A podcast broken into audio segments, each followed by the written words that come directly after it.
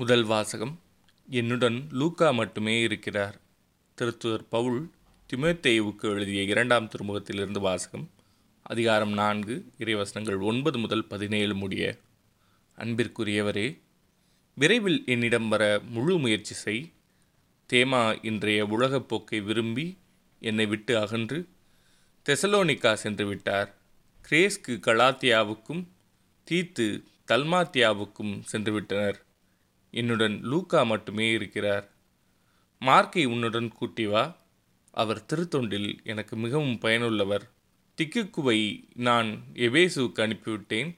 நீ வரும்போது நான் துரோவாவில் கார்ப்புவிடம் விட்டு வந்த போர்வையையும் நூல்களையும் குறிப்பாக தோற்சுருளையும் எடுத்து வா. கண்ணானாகிய அழச்சாந்தர் எனக்கு பல தீமைகளை செய்தான். அவன் செயலுக்கு தக்கவாறு ஆண்டவர் அவனுக்கு பதிலளிப்பார். அவனிடமிருந்து உன்னை காத்துக்கொள். அவன் நம்முடைய போதனையை அதிகம் எதிர்த்தவன். நான் முதன்முறை வழக்காடிய போது எவரும் என் பக்கம் இருக்கவில்லை. எல்லாரும் என்னை விட்டு அகன்றனர்.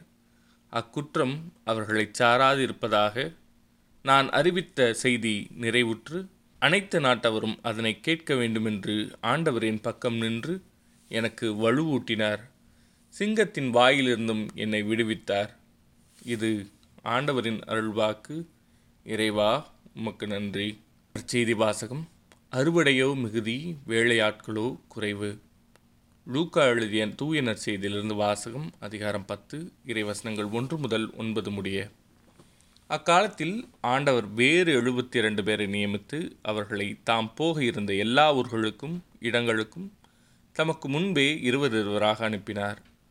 அப்போது அவர் அவர்களை நோக்கி கூறியது அறுவடை மிகுதி வேலையாள்களோ குறைவு. ஆகையால் தமது அறுவடைக்கு தேவையான வேலையாள்களை அனுப்பும்படி அறுவடையின் உரிமையாளரிடம் மன்றாடுங்கள் புறப்பட்டு போங்கள். ஓநாய்களிடையே ஆட்டுக்குட்டிகளை அனுப்புவது போல் உங்களை நான் அனுப்புகிறேன். பணப்பையோ வேறு பையோ மிதியடிகளோ எதுவும் நீங்கள் எடுத்துச் செல்ல வேண்டாம். வழியில் எவருக்கும் வணக்கம் செலுத்த வேண்டாம். நீங்கள் எந்த வீட்டுக்குள் சென்றாலும் இந்த வீட்டுக்கு அமைதி உண்டாகுக என முதலில் கூறுங்கள். அமைதியை விரும்புவர் அங்கு இருந்தால் நீங்கள் வாழ்த்தி கூறிய அமைதி அவரிடம் தங்கும்.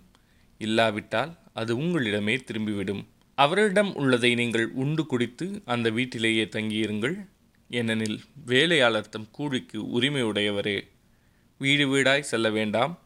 நீங்கள் செல்லும் ஊரில் உங்களை ஏற்றுக்கொண்டால் உங்களுக்கு பரிமாறுவதை உண்ணுங்கள்.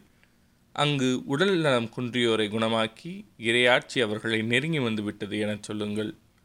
இது ஆண்டவரின் அருள்வாக்கு. கிறிஸ்துவே உமக்கு புகழ்.